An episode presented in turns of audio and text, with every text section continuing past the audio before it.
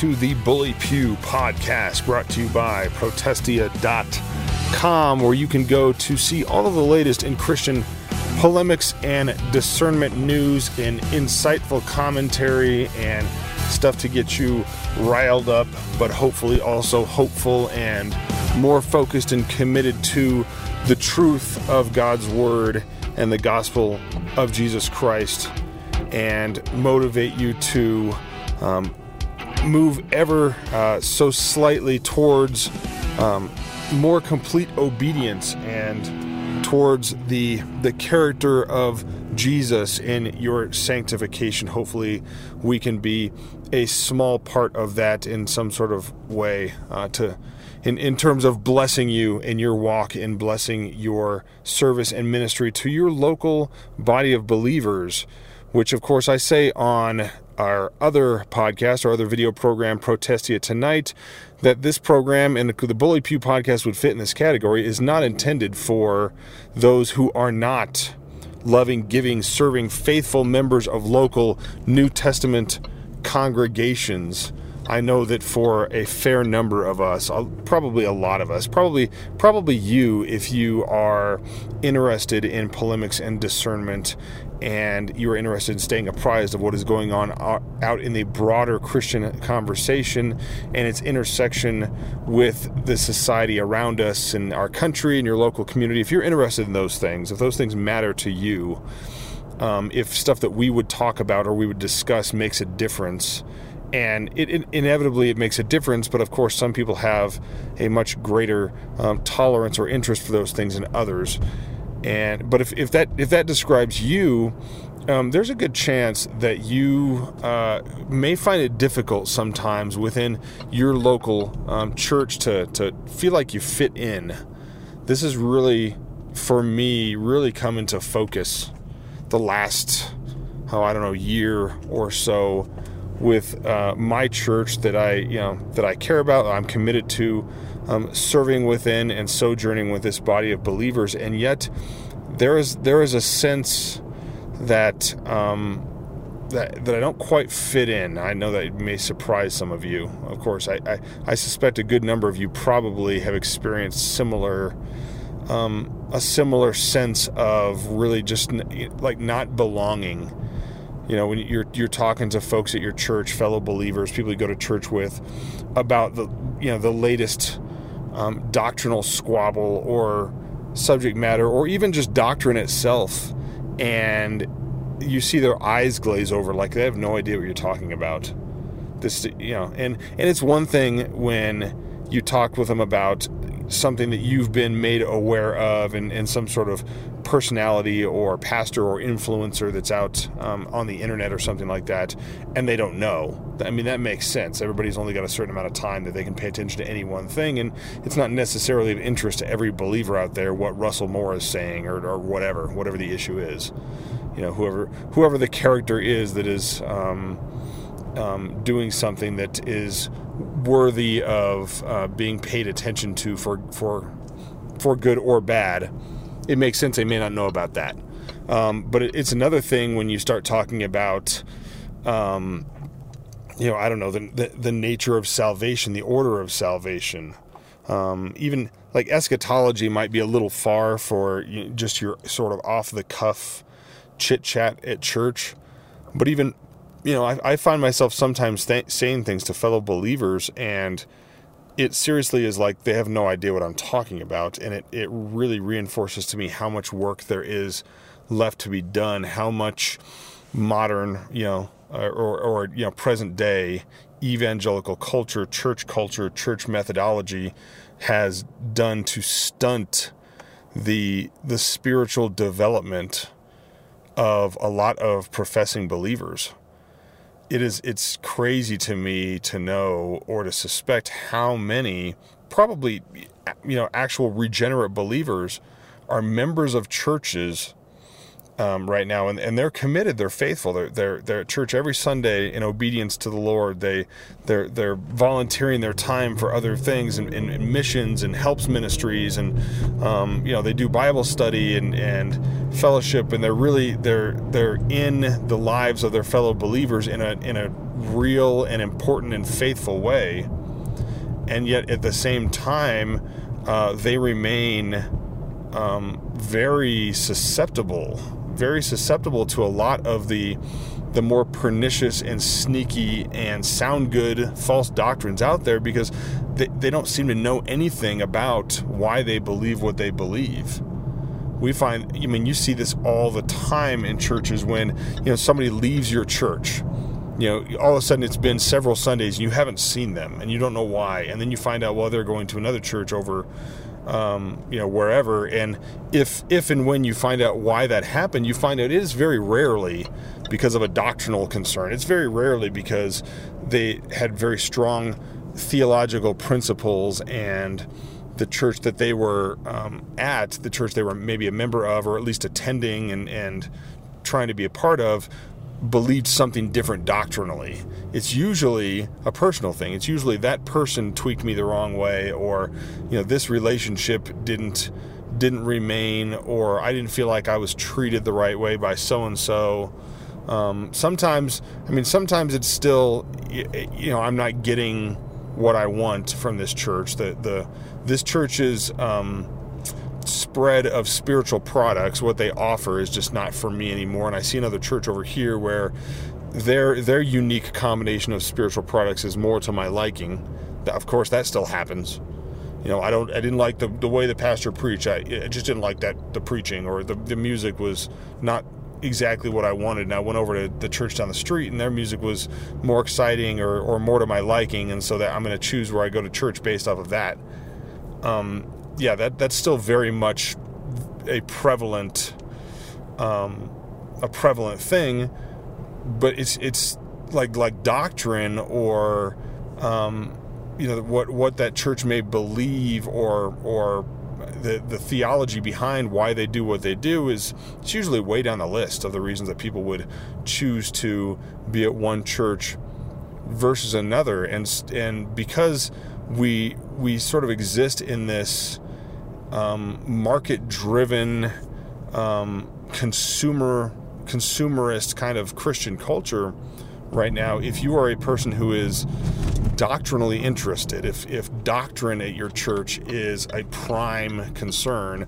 versus just you know kind of something that they they put on the website and it just sits there um, you may find yourself uh, not only feeling out of place, but um, literally being out of place.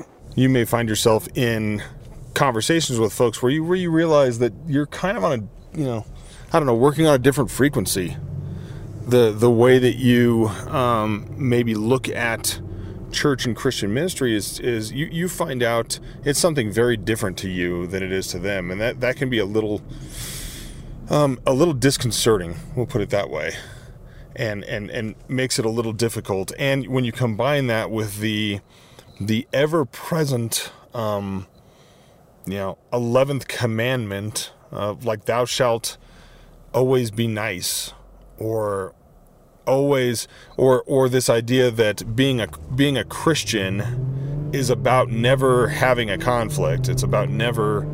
Um, about always being happy, about always being, oh, you know, anything that um, claims Christ or says it's Christian or whatever um, is automatically off limits for criticism or off limits for, um, you know, to, to be disfavored in some way as far as a preference. And you find yourself, and at least I find myself very often, um, getting a strong sense that a lot of the things around me are not they're they're they're fake. They're not authentic. They're not real.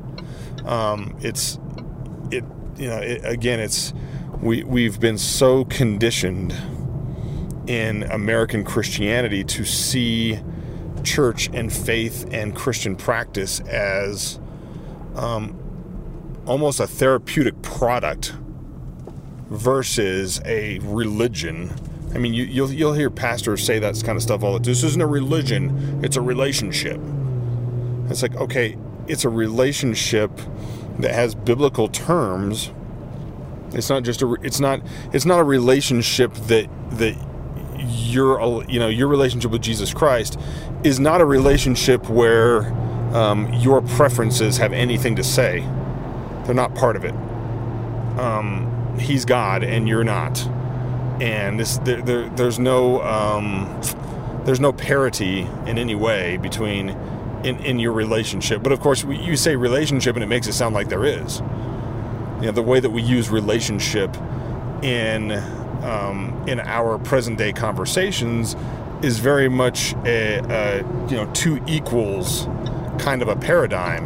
And so when we say relationship with Jesus Christ, um, it it evokes almost a downplaying of his lordship and his bigness versus your smallness, which of course is concerning. But but especially when they say something like, "Well, it's it's it's it's a relationship, not a religion," as if the word religion is in and of itself a pariah. And it's like it's only been made a pariah because our unbelieving, atheistic, humanistic, God hating world has turned that word into some sort of a some sort of a negative when really it's it's it's not negative or positive. It depends what your religion is. There is true religion a true following of the true God of the universe and obedience to him and belief and trust in the Lord Jesus Christ and then every other religion is false. So it, it but it bothers me when when you see um, church enterprises and professional pastors and um, yeah, I mean, folks that that make their make their living this way be willing to um, compromise on even the rhetoric. Um, because like, like they will move as much as they possibly can before they will risk they'll ever risk asking um, congregants or the un, or the, even the unbelieving world to move instead and that's problematic and the, and if you see it as problematic if you understand it as problematic if you see the whole operation um, if you see your church um, the way that a lot of I don't know vision casting professional ministers tend to see church it can be disheartening and I find myself and I'm not trying to throw my own church under the bus here even though I would argue that we um, as a church succumb to these tendencies from time to time as well. We succumb to the um, tendencies of saying that church is for us rather than uh, church being primarily about worshiping God and, and focus that way. Like I would ask most churches, I would I would ask pastors and and elders and any, anybody with influential leadership positions in churches, uh, what would you do differently in your church if there were no people there. If all you were concerned about is worshiping the Lord, would you do things differently? And, and I think most churches, if they're going to be honest, would say, yeah. I mean, part of the reason that we do what we do, we're trying to we're trying to thread that needle or balance balance what we know the Bible says about being obedient to God, with however much we can offer the the people here or even the surrounding culture or the lost person that might come to our church, um, we're, we're going to uh, try to balance those two concerns. And of course, inevitably, when one of those concerns becomes, as John MacArthur would say, courting the culture, uh, courting the lost, the lost world, um, trying to please them as some sort of an evangelism strategy, there's no bottom to that because there's no bottom to human depravity. And we see that now in, I mean, it, it's it's really, it's, it's everywhere. Um, I saw, uh, I believe it was maybe Eric Kahn had tweeted something about um, trying to have churches hold politicians and political leaders and, and these kinds of things to the the to church discipline by their churches. And I, and I said, you know, most politicians go to churches that aren't actually New Testament churches in terms of their actual practice. And he had to concede, yeah, that's probably true. So it would be impossible to hold political leaders to church discipline, even if they attend churches that, um, by their confession, should be practicing church discipline, because churches just don't do that kind of thing, really. I mean, ima- imagine imagine your local coffee shop or your local um, electronics store or something like that trying to trying to hold its customers accountable for anything and then then you'll then you'll understand why modern churches don't practice church discipline. Then you'll understand why modern um, churches are constantly seeking the next big program or the next big hurrah, the next big life changing um, event. Uh, the next song that they hear on the radio that they, they're they're going to put their own mediocre spin on as they bring it to their congregation. You wonder why these things are around. Um, as soon as you start looking look at look at, at through the look at it through the lens of that church being a commercial enterprise rather than a church then you'll understand why a lot of churches do what they do. And I don't say that like I've said before I don't say that with any sort of joy or or anything like that. I mean there is some sense of joy in knowing the truth and being able to see the truth of course. That's a gift but it also comes as a burden because it bur- it, it, it hurts our hearts. You know we don't, we don't want to see that. It is painful to see the bride of Christ reduced to some sort of um, some sort of business-like entity. And not that there's anything wrong with business, but I mean the church is a special thing. The church is instituted by God specifically for a specific purpose, um, and it's a much different purpose than why you would start a business. Um, there's there's a little bit of overlap obviously you know you would start a business to take care of your family or to to provide or to do good work in, work that's glorifying to god those are those are good things it's not the church the church is different and it's special and it's it just it's always saddening to see how many churches have um, decided that they're they're going to take take their cues from what is effective versus what is obedient and I say effective, you can't see it because this is an audio only podcast. But I'm, I'm saying effective with scare quotes because it depends what we're what we're to be effective doing. Um, it is it's it's too easy and too um, I guess attractive or it's it's too tempting to see growth um, and and our faithfulness as a church in terms of numeric growth. The assumption, because I mean we're Americans and because we're human beings, the assumption is that numeric growth means we're doing something right.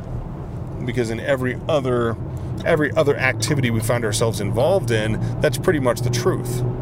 You know, the, the higher the score goes, the better you did in the game. The more um, profit the business earns, the, the better um, structured your business is, the more successful it is. Um, you know, it's it's that that is that is a very normal um, uh, paradigm for figuring out whether something's effective or not. And yet, in in Scripture, we we we, we hear, Jesus talk about the wide gate versus the narrow gate, or the wide path versus the narrow path, and this idea that that numeric um, success or a larger number is not only not indic- necessarily indicative of being right, it's actually, um, when properly um, contextualized, it's indicative of being wrong. Jesus said, "What it's the, the what many will find the wide path that leads to destruction, many, and few will find the narrow path that leads to righteousness." How how are how are we to apply that when trying to understand um, something like church ministry? Does it mean that if your church is getting bigger that it's that it's automatically doing something wrong that it's that you're on the path to destruction? Well no. No. But it does say that um, it does indicate that when we look out in the landscape um, their numerical success does not equal faithfulness. Um, faithfulness is determined by fidelity to the word of god. And we hear churches talking all the time about growing the church and and planting new churches and you know our church says reproducing re, you know to reach raise and reproduce to you know to reach the lost with the gospel of jesus christ and to, to raise meaning to you know to disciple and grow um, in our in our faithfulness and our in our understanding and our knowledge of god you know in our sanctification and, and then reproduce um, meaning to to as the Great Commission would indicate, to bring the gospel, um, the the truth of Jesus Christ to um, to the outside world, to the nations, to, and and teach them all that God has um, instructed of us, all that He's commanded us to do. Um, that that's a good thing, but it's never it's never um, it's not a good thing in and of itself until you firmly establish what it is that you are reproducing. Because if it's about reproducing, you know, basically franchising the business model that most churches have adopted now, that's not a good thing.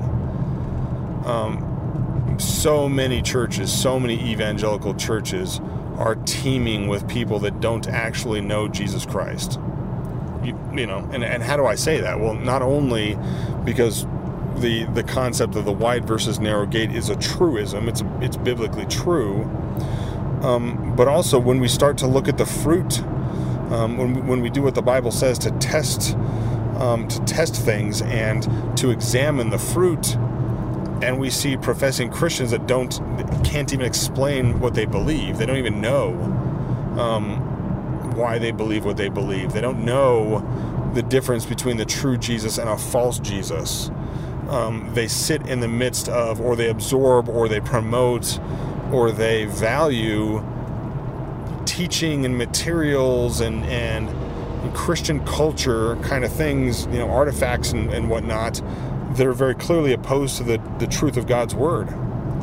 And when questioned about it, they they can't even uh, really reason to themselves or others why um, they're being defensive. They don't. They certainly don't repent, but even their defensiveness often shows a lack of ability to, you know, parse the truth, to understand the truth. It's very clear at that point that because you know our lostness, our, our lost nature, certainly when we're dead in our trespasses and sins prior to being regenerated, prior to being saved, it's not only our I mean, the Bible describes us as being blind. We can't even see the truth. We can't we can't reason our way to it. We can't see it until God opens our eyes. We really don't understand. And so when we see that kind of behavior and that kind those kind of statements and proclamations and confessions by professing believers, it is it is much more reasonable to say this person is lost than to say this person is found. And Jesus himself said that many will many will say to me, Lord, Lord, did we not, you know, do all these works and, and perform miracles and, and prophesy in your name? And he'll say, I never knew you. And then he'll say, Get away from me, you workers of lawlessness. So even so Jesus himself indicates that one of the ways, or, or maybe the primary way, to determine whether somebody is simply professing Christ and yet is lost, one of the primary ways is lawlessness. Romans 1 um, describes, Paul describes to the Roman church um, these people that practice lawlessness and also those who give approval to people who do. So this this is a primary fruit, a primary indication um, of not being regenerate, of being a false brother. And but we, of course, at the same time, we have to be very careful about labeling things that way because you will also have instances where somebody is a true brother or sister in Christ who is um, they're sinning or who is believing something falsely um, that they need to repent of.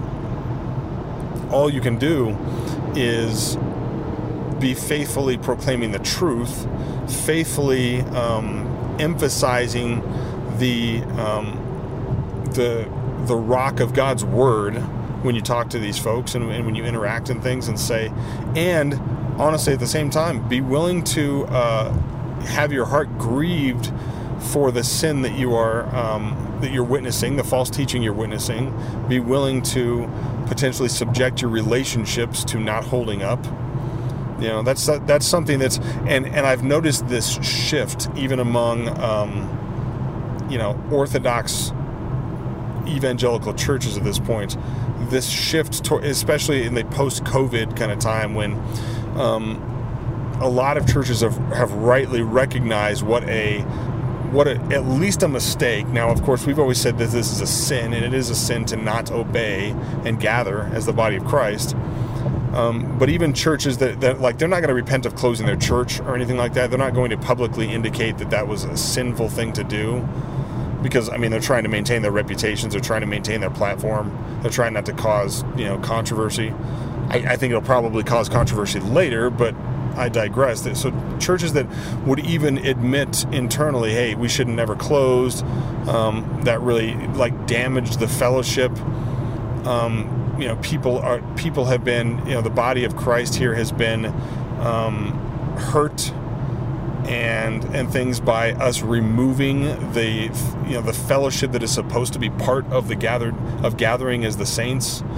And so they they've almost flipped it on its head and they're now, they're now using that as sort of a um, kind of a marketing strategy. Like like saying hey we know how lonely you were and we know how um, sociologically emotionally damaging it was for us to take away your fellowship to take away all of the natural um, benefits of being um, a community, and we, we know how bad that was. So hey, if you come if you come to our church, this is you'll find real fellowship, real community here.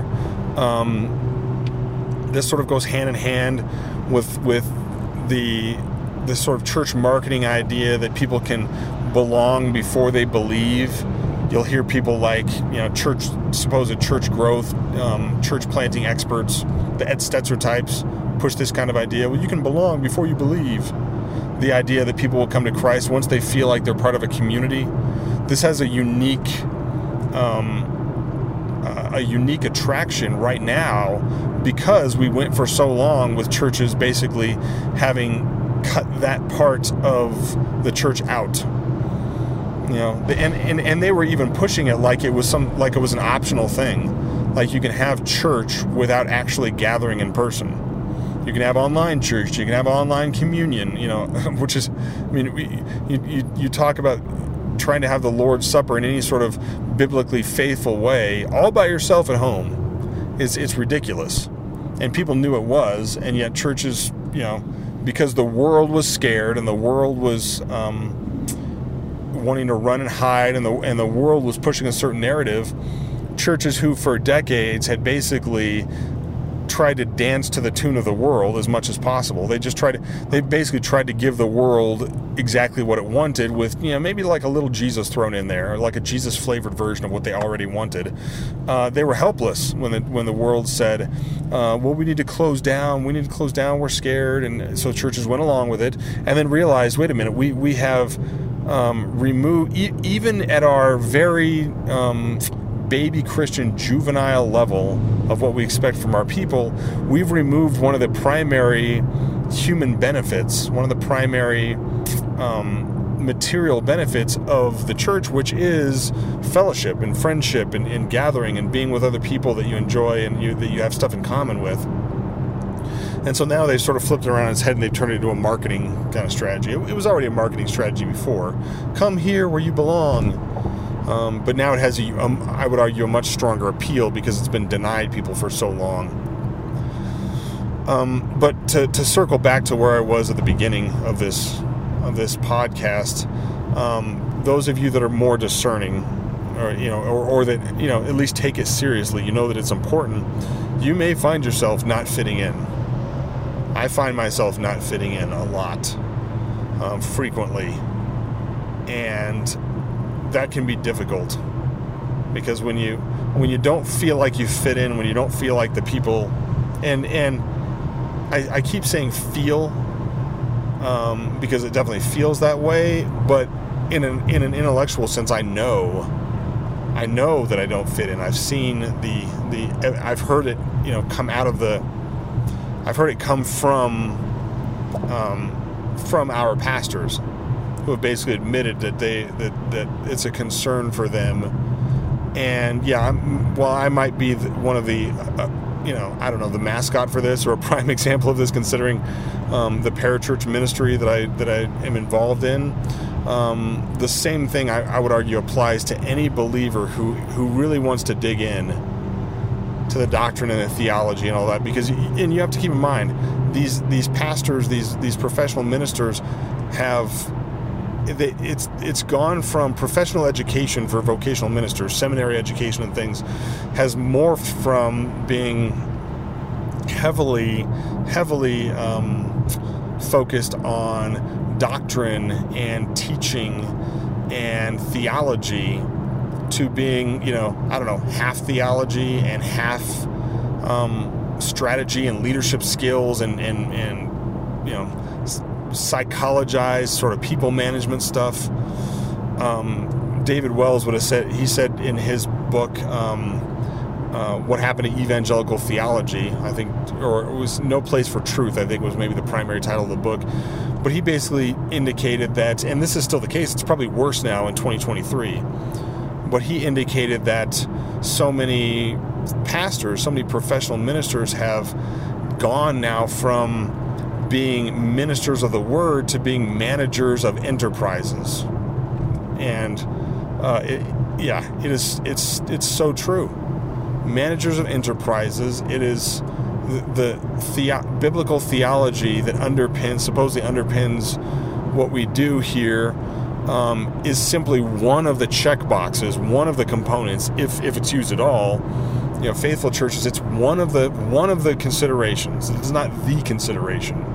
And in Christian ministry, it's supposed to be the consideration everything else flows from fidelity to the Word of God. Now it's just one thing on a checklist. It's, yeah, eh, you know, I know the Bible says this, but also there's this concern. I know the Bible says this, but well, have you thought about what this could do over here? And it's a very enticing way to think because on on the surface it would seem if if your church or your or your your ministry um, loses people or it loses influence or it loses funding or it loses, you know, um, platform or whatever because your church exists to, to spread the gospel of Jesus Christ and to to uh, worship God and minister to His people and whatnot, any loss of influence or whatever is by definition a loss. Um, it, it, it is hurtful to the gospel ministry, hurtful to what God wants to do. I, I mean, how much more of an appealing compromise can you possibly hear that well my ministry exists our ministry is committed to the gospel of jesus christ therefore anything negative um, that happens with our ministry is automatically negative for the propagation of the gospel it's a very it's a very compelling argument the problem is that god is sovereign and he gives the growth he giveth and he taketh away and he does not need any of us to um, see his sovereign will come to pass. He uses us at his own discretion and to his own liking and his own pleasure, just because our ministry exists for the gospel doesn't mean he can't spread the gospel, doesn't mean God's uh, won't save his people with or without us. He will. And th- this, I mean, obviously there is order of salvation, um, doctrines of sovereignty issues at play here, but it really is for the for the church marketing crowd um, something that they they refuse to really wrestle with. I think they refuse to really ask themselves. Um, you know, or, or or fully admit. I mean, you know, it, yeah, it's, some will use it as a bumper sticker statement. God doesn't need us. It's not about me, like Rick Warren would say. It's not about us. It's not about me. And then he goes on to write a whole book that's all about him. You know, this. But this is something that church marketers and church growth types and things like that do not actually practice. They say it, but they don't practice it largely. They don't actually practice it like um, God could do this without me. Because if they did, and they really believed what they say they believed, they wouldn't be constantly innovating and changing and seeing how far up to the line of orthodoxy they could get before it before it trips the censors of all of the um, doctrinally concerned, you know, discernment focused uh, folks like myself. You know, and that's why that's that's why we don't fit in in a lot in a lot of ways. I mean, and I'm not trying to throw every church under the bus. I'm not trying to throw my own church under the bus. But we need to be realistic about what we're facing here, what's actually going on in professional Christianity. And they are they are afraid of controversy they're afraid really of anything, and, and of course they'll call it unity, but unity must be based around the truth of God's word if it's actual biblical unity if it's unity that's pleasing to God because unity unity around softening the message or unity around um, you know doctrinal uh, agnosticism basically where it's like well we don't really care what you what you believe as long as you're still saying Jesus and as long as you're still showing up and you're you know and everything looks okay um, that's not real unity. That's I mean that's that's unity in the if if your goal is just to have a have a, a large organization and large temporal influence. But if you really want your church to have influence eternally, then you have to be willing to um, you have to be willing to preach that sermon that uh, will cause people to get mad and leave. If it's a true if it's a true word of God and if it's if it's faithful to him it's not going to you're going to have times where it just doesn't please everybody. You're going to in fact it's going to be every Sunday realistically. And if you're not willing to do that um, you're in the wrong ministry. And you know yeah there's nothing there's nothing that we can do as discerning Christians to somehow snap our fingers and fix this. But our our faithfulness to, to Christ has to carry us through because honestly it's it's really painful. Really painful sometimes. It's really painful to have uh, you know pastors in your church. Um, like I mean some of you know with our school thing with our kids uh, Christian school some some some of you know kind of how that all went down um, the fact that I had exposed that the that one of the, the local church here that was buying the school is LGBTQ affirming, and worse yet, they say they're not. They say they support biblical marriage, and at the same time, they ba- baptize quote unquote married lesbians. So I mean, it's not only is it a church that preaches a an, an easy believism. Um, if what I said made sense to you, now you're I declare you saved, kind of nonsensical Rick Warren false gospel but they're just liars, and they lie with impunity. They they they lie, um, and they don't even blink. So I mean, the same pastor that jumped in the baptistry to baptize a lesbian couple into the false assurance of salvation. One of the most one of the most hateful things I think I've ever heard a pastor describe doing. I jumped in the baptistry to baptize these professing lesbians who and practicing lesbians who the Bible very clearly indicates are not saved, but I don't love them enough to tell them that. Instead, I'm going to give I'm I'm going to declare them saved based off of my my weak uh, version of um, what salvation actually is, and then baptize them myself so as to bless this unholy, um, offensive, false marriage and false practice, and and convince these two that they're actually saved when the Bible very clearly indicates they're going to hell. I mean, how unloving and hateful can you be? Um, but I, I basically had exposed that hey, this is the church that's buying this school your kids are about to be sent to you're about to send your kids to a a Christian school, quote unquote Christian school, um, presided over and owned by a church that preaches a false gospel, and they twist scripture like um, like like they're breathing. This is their tr- this this is what's happening, and in response to that, um, a a influential family at this private school who donates a, a, a lot of money and uh, whose kids are known bullies around the school apparently um, targeted our family on on behalf of the school. And the school uh, sided with the fam the the um, family that donates a lot of money instead of the truth. Um, this is what what happened we we we told uh, um, pastors at our church and the response I got was well you knew this would happen didn't you what do you think was going to happen like these, these these guys wanted no part of it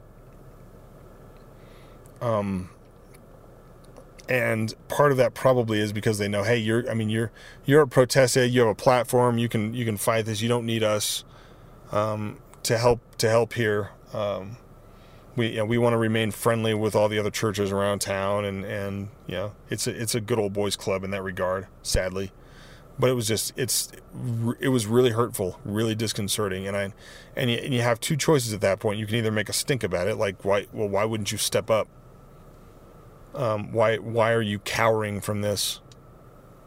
Um, I mean, this is about the gospel itself, and you can't even bring yourself to be in, to to say anything, to be involved. Um, it's just you know, dis, disheartening for sure. And then I re- and then I realized, you know, everybody's on a trajectory of growth here. And while it might be it might be disheartening, might be disheartening to see professional vocational ministers lack the courage that their pew sitting church members have and leave their leave their church members uh, hanging out to dry to an extent. Um, at least in my situation, I have the ability to actually address this, and that's something a, a, platform that, at least for the time being, God has given me. And so, yeah, I'm gonna we're gonna fight it, and we're gonna we're gonna proclaim it um, the truth of God's word, no matter what it costs us, and no matter um, who else is with us or not, whether they're a professional pastor or not. So, um, yeah, I'll I'll certainly update um, as as as things change around there. But suffice it to say uh, that you know we're not gonna, we're not going to let up on that. This is the gospel of Jesus Christ, and all of the faithful, you and me and the rest of us that are willing to publicly live out our faith, publicly proclaim it, no matter what anybody says. Yeah, one of these days we're all going to be, as as as my my my uh, good friend JD Hall would always say, we're going to be swinging on the same gallows one day. You know, and God willing, we will have the courage to do it. He will give us the strength. It won't be of our own strength. Of our own strength, we we would we would give up immediately. But by God's strength, we can we can follow in the footsteps.